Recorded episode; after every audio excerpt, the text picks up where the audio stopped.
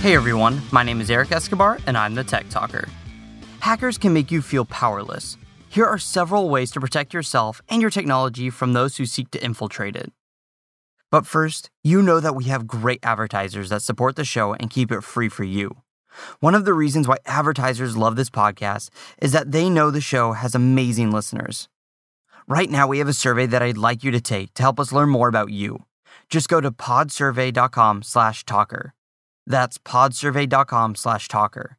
The survey will only take five minutes, and we're going to ask you some questions about yourself and what you like to buy, and it's completely anonymous. Your answers will help us find advertisers that are well matched to you, your interests, and the show. When you're finished, you can enter a monthly drawing to win a $100 Amazon gift card. Even if you've taken the podcast listener survey before, I'd like to ask you to take ours and help support the show. And don't forget that you have the chance to win a $100 gift card.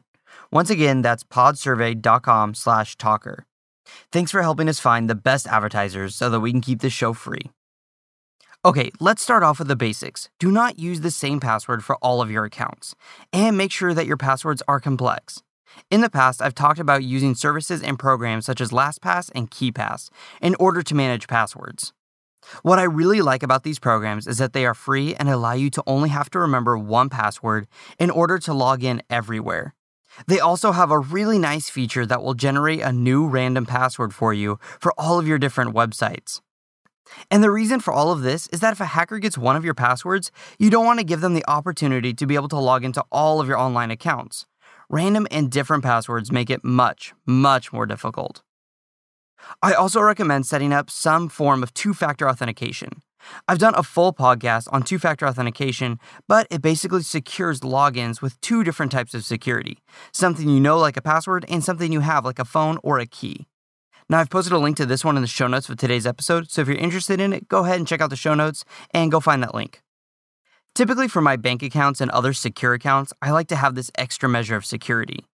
What's nice is that having two factor authentication set up makes life much harder for hackers because they not only need your password, but they also need the device for the second part of the authentication.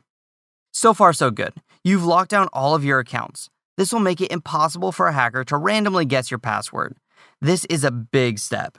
However, to be even more secure, you have to make sure that hackers can't get software on your computer. If they do, they could easily log everything you type and get all of your secure passwords in no time at all. The good thing, though, is that this is pretty easy as long as you don't install pirated software or click on any links that are emailed to you. Typically, hackers will hide malware in pirated software. This way, they don't even have to try to somehow install software on your computer. You do that yourself by installing the pirated software and any other little surprisers that the hacker left. The same goes for email links. It's very hard to get software or viruses on a victim's computer. However, if you can get the victim to click a link in an email, that link might lead to a web page that's running some virus downloading software. So just be sure you are only clicking on links from friends. Next, keep all of your software and operating systems up to date. When vulnerabilities are found in software, manufacturers and programmers like to get patches released ASAP. Frequently updating your software means that you have the most recent patches and are less vulnerable to getting hacked by an old vulnerability. This podcast is brought to you by Automatic. You're probably asking yourself, what is Automatic? Well, it's a small connected car adapter. It plugs into your car's diagnostic port, the one that your mechanic uses. Every car since 1996 has one of these ports and they're universal. It pairs to your phone when you drive and connects your car to the internet. With this, you can use their free mobile app, which shows you if your check engine light comes on and explains in plain English what's going on.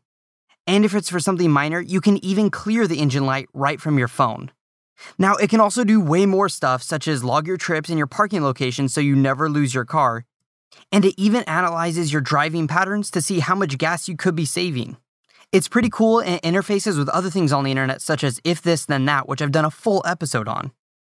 And probably the coolest feature of it is that it has automatic crash detection, and it'll call for help for free to anyone that you've set up ahead of time. Normally, it's $100, no subscription at all. But since you're a listener of the Tech Talker podcast, you get 20% off. So that's just $80. If you want to check it out, I highly recommend doing so at automatic.com slash techtalker20. That's automatic.com slash techtalker20, and it ships in two business days, and there's a 45-day return policy with free shipping. It's awesome, and I highly recommend you check it out. The next few tips you may not have thought about as contributing to your vulnerability to hackers.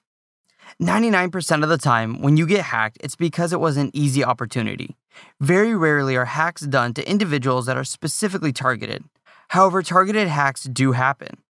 For this reason, I recommend that you lock down the privacy settings of your Facebook, Instagram, Twitter, and any other social media accounts. If you allow the public to view these accounts, you're opening up a ton of information to hackers.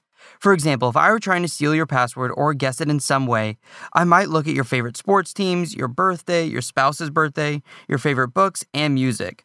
Pretty much anything you might use in your password. Even if I couldn't guess your password from that information, I still might be able to reset your password. You know how your bank and many other websites ask you security questions in case you get locked out of your account? Mother's maiden name, street you grew up on, high school mascot, name of your first pet? Do any of those ring any bells? Well, how hard do you think it would be to find that information on the internet?